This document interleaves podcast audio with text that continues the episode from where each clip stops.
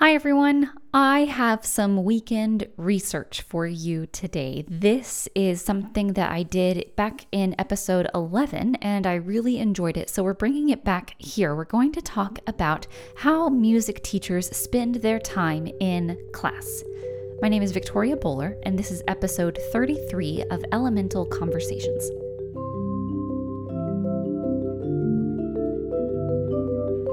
I had a conversation with a friend, with a colleague recently about keeping pacing moving during the lesson. And this friend was talking about feeling stuck, the idea of getting stuck on activities and not always being able to finish everything in the lesson plan. And I think to some extent that's something that all of us can relate to, but you know that feeling where you're like, oh dear, we are getting bogged down. That's what this teacher was describing. It's a bit of a different problem than just planning for too much on a lesson. The actual process that this person felt like they were using was not moving the lesson forward. They were, again, in their words, getting bogged down. So, why do we do this? Why do we get bogged down? A lot of times we might be tempted to look at the students and say our students are talking too much and they are getting off task. And that is certainly true that students are prone to talk. Students are prone to being off task. And one of our jobs that we get to do as educators is this task of redirecting students back to what we want them to be doing in order for learning to move forward. I think that is certainly true. However, when I, I should say yes, and when I look at the research for how music teachers spend their time, actually the bigger culprit of talking in the lesson based on these research reports, just in these specific cases, is not the students. The culprit is actually us. So, that is something interesting. If I am ever concerned that students are talking too much, it's probably actually not the students doing most of the talking, it's probably me. And that's the big takeaway. That's the big spoiler of this episode. How do teachers spend their time in the classroom? Well, mostly we spend our time talking. So let's get into that. Let's see if there is anything that we can uncover in terms of researched information about teacher time in the classroom. Very quickly, though, I would like us to frame this conversation because there's a danger here of saying that, you know, we're talking too much, we're doing everything wrong, we need to change everything about our approach to education, you know. Um, and I would like to say that the point of this is not to make us feel bad about anything. The point is, for me, that it's fun to read research studies. And conveniently, what we're going to see in these studies is that when we become aware of this, it is likely that we can move toward redirecting our own behavior of talking too much during class. So that's the first thing. The other thing is that there's a very convenient truth that if we start to become aware of this behavior that we want to redirect in ourselves in terms of talking and the amount of time we spend talking, a great way to start is just with awareness of that behavior that we are hoping to change in the future. So, we are going to look at a few research studies. We're going to look at how they were framed. We'll talk about their results and then just some ideas about how we might choose to move forward based on this research. Let's jump in. If you have looked into this topic in terms of research studies, you will probably be familiar with Orman 2002 comparison of the national standards for music education and elementary music specialists' use of class time. That is the name of the study, and it was published in the Journal of Music Education, the Journal of Research in Music Education, pardon me. So, this study, you will notice that we are talking about 2002. Okay, so we are not with our current 2014 standards. We are still working with the voluntary national standards for music education. And if you happen to have not been in the classroom at that time, uh, when, when those standards were changing over from those voluntary national standards, you can listen to a little bit more background on that process in episode 24. Okay, for this study, we had 30 elementary general music teachers, and they were videoed teaching grades 1 through 6. And then in those videos, that class time was analyzed for the teacher time and the student time. do you remember we talked about Joshua Block's lesson structure, where you have this category of the teacher is doing this, and then on the other side of the column, it is the student is doing this. That is kind of what's going on here. So they are doing um, kind of the follow up of that lesson plan structure. So we have this analysis teacher time, student time, and then we are breaking things down, or rather, the researcher, uh, Orman, was breaking things down by the specific type of activity. The question that the researcher is investigating is how are we spending our class time as elementary general music teachers, and what uh, what national standards are being addressed in the classroom, and how much time are we spending on each national standard? Let's talk about the results. So, in this particular study, the teachers that were analyzed were spending the most amount of time talking. That was the category that had the most percentage of class time devoted to it. Now, the second thing was modeling. and modeling here was defined as the teacher doing something musical. Of that, or, you know, demonstrating what you want students to do, even if you are not verbalizing those instructions. So, about half of that modeling time was the teacher just modeling alone. And then the other half of that modeling was the teacher modeling, and the students are doing something along with it as well. So, I can imagine myself doing something like this with rest position if I go to rest position and everybody follows me, or if I am stepping to the right to show a dance or something like that. The teacher is modeling as the primary activity, but students are doing something in that modeling as well for at least half the modeling time. Students, this is going to make sense, right? Students spent the most amount of time listening to the teacher, listening to the teacher or watching the teacher model. The other activities that students did in this particular study were less than 10% of the total class time.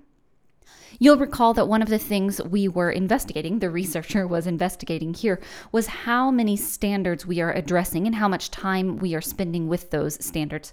In this study, all nine standards were addressed.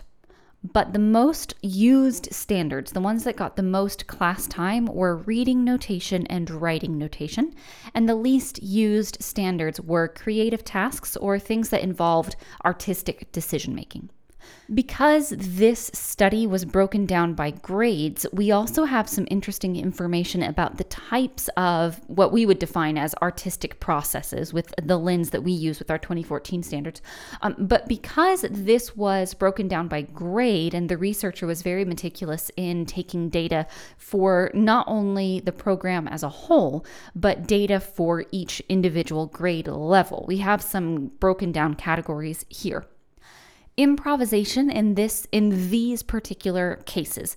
Improvisation was used in grades 1 through 3 but not in grades 4 through 6 the standards that involve understanding music in relation to history and culture and then the thing about relationship between music and arts and other disciplines those were used in grades 3 through 6 but not grades 1 through 3 ooh interesting so that's the study. Let me do a recap because that was kind of wordy. This is Orman 2002. There were 30 elementary general music teachers, and we found that most of the class time as teachers in this study, most of the class time was spent talking. Something that strikes me as interesting when you look at the table of all of these data of uh, the class time breakdown in this study, teachers spoke the least amount in second grade. That was 34% of class time. But in third grade, that was the most teachers were talking in this study. That was 55%. So 34% in second grade, and third grade was 55%. Interesting, right? As a quick aside here, in episode 8, we talked about framing research studies. And so I want to just reiterate in case you have not listened to that episode, and perhaps if you do not have a research background. Number one, you're not alone. It's very common for music teachers not to have a research background.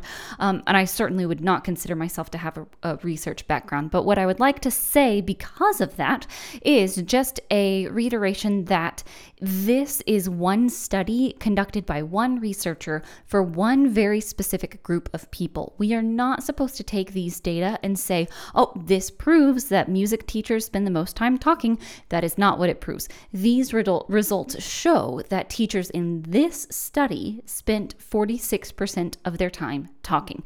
And that's all it shows. We are not intended, or rather, these data are not intended to be applied in broad, sweeping scenarios like a this proves anything. It is uh, one research study with one group of people. Okay, let's jump ahead. Self reported versus observed classroom activities in elementary general music. This is from the Journal of Research in Music Education. It was published in 1997. And in this study, 45 elementary general music teachers filled out a questionnaire. This was interesting to me.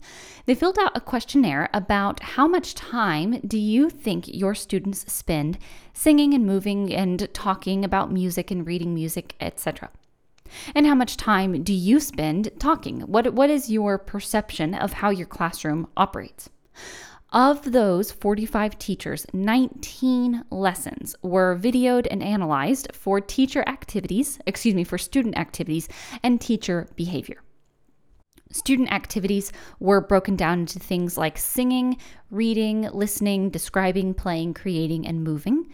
And then the teacher behaviors that were looked at were talking or modeling and providing academic or social reinforcement. Let's talk about the results.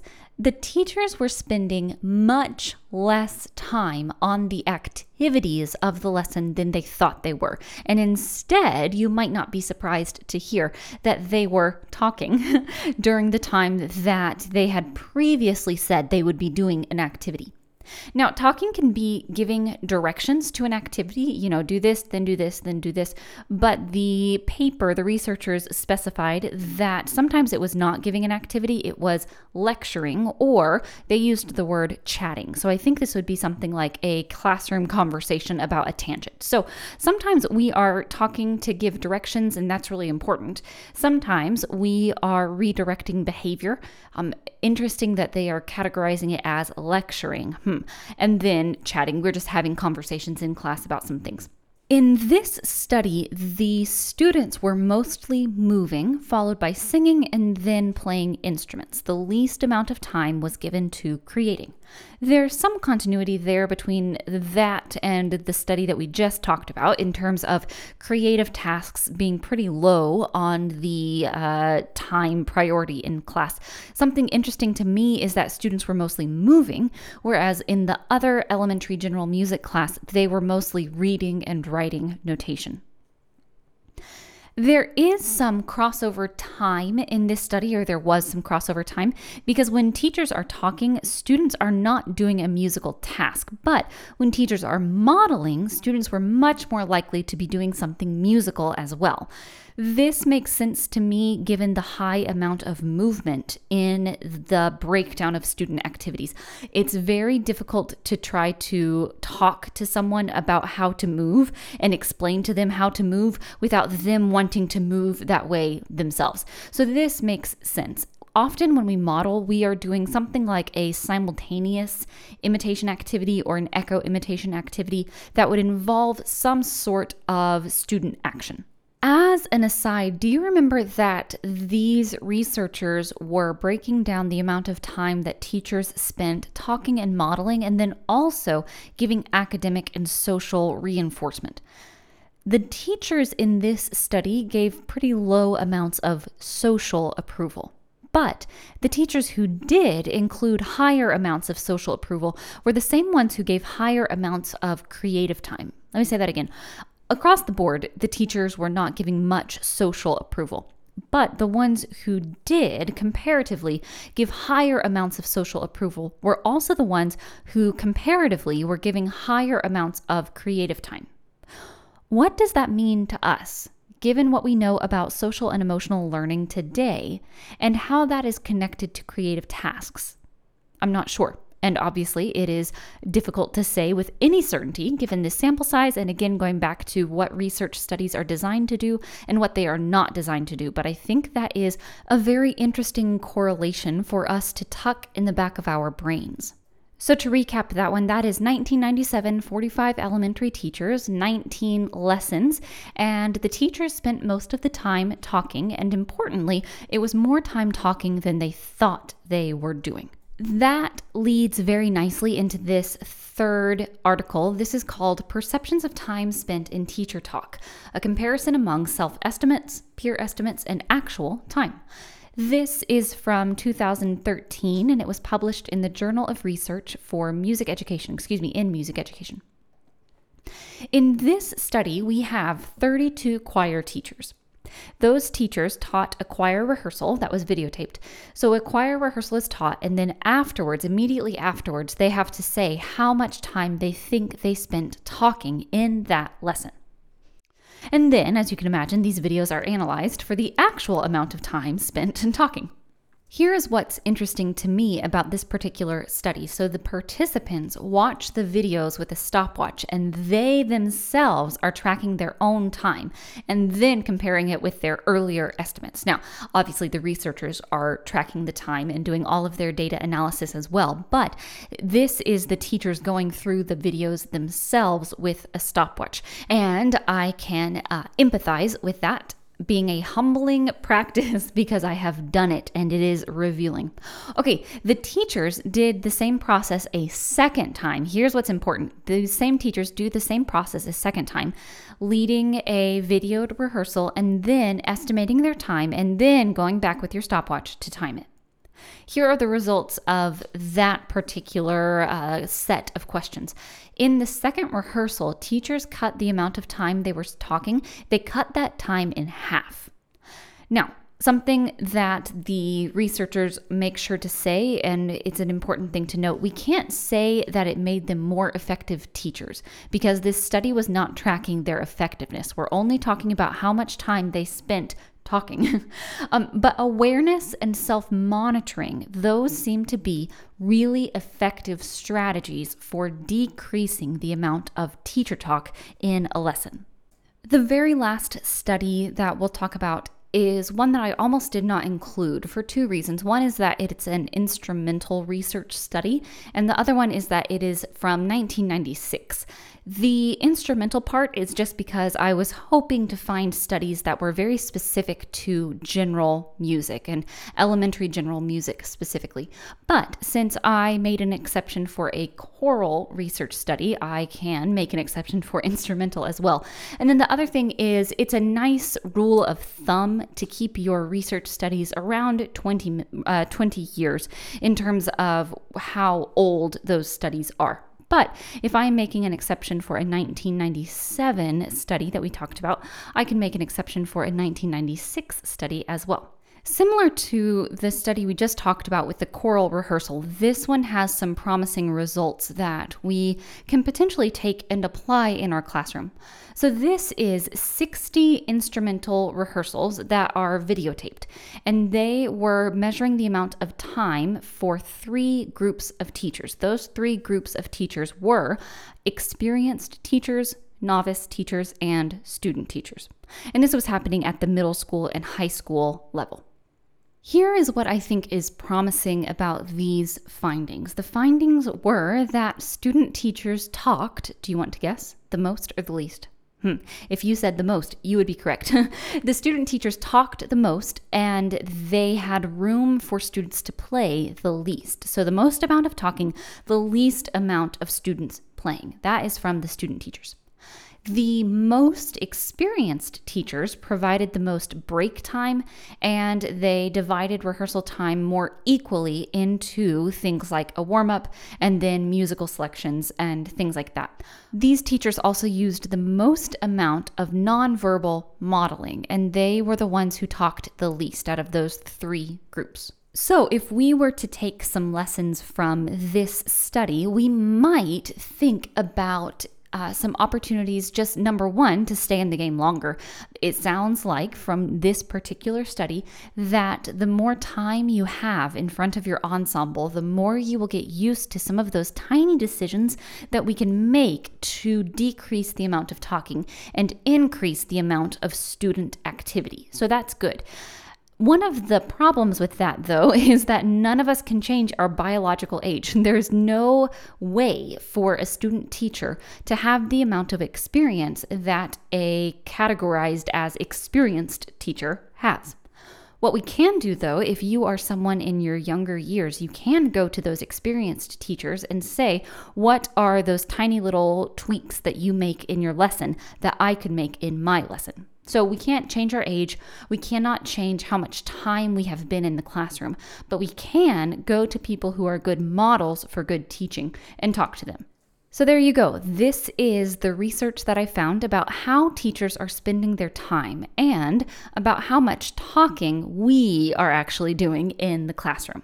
I want to reiterate when we talk about framing this conversation about research. Again, this is not to make anyone feel any specific way about the amount of time you are talking in the classroom one thing that I want to say is that it makes sense for us to talk to give directions. And so, to an extent, there is always going to be a teacher talking if the teacher has the physical ability to talk. It's not that talking is bad, it's that we want to make sure we are spending our time achieving our musical and social and ensemble goals. And talking, just for the sake of talking, is probably not one of our goals. So, with that in mind, as I was reading these studies, I wrote down some quick wins that these made me think of. These are just going to be bullet points. These are very quick tweaks that we can do based on the uh, research that we have talked about today. So, some quick wins. Number one, if you can model it instead of speaking, choose to model. Number two, write down directions instead of repeating the same thing over and over. Number three, establish routines. Number four, point out positive behavior. Number five, ask a student to lead, explain, or demonstrate. And number six, think through the teaching process before you stand in front of students. All of these studies are going to be linked in the website page for this episode. So if you go to your show notes, you'll find something that says find the show notes here. And if you click on that here, then you'll be taken to the specific page at victoriaboler.com where you can find links to these research articles. I like reading these research studies because it shows us that we are not alone. There are things that, as an industry, we are all working toward. And using more time where students are doing things and less time where we are just talking about things, that is certainly on the to do list for a lot of us, maybe even most of us. so today we have looked at uh, some research that says if this is something that is on your mind, you're not alone. And we have looked looked at some specific ways that we can work toward talking less so students can do more.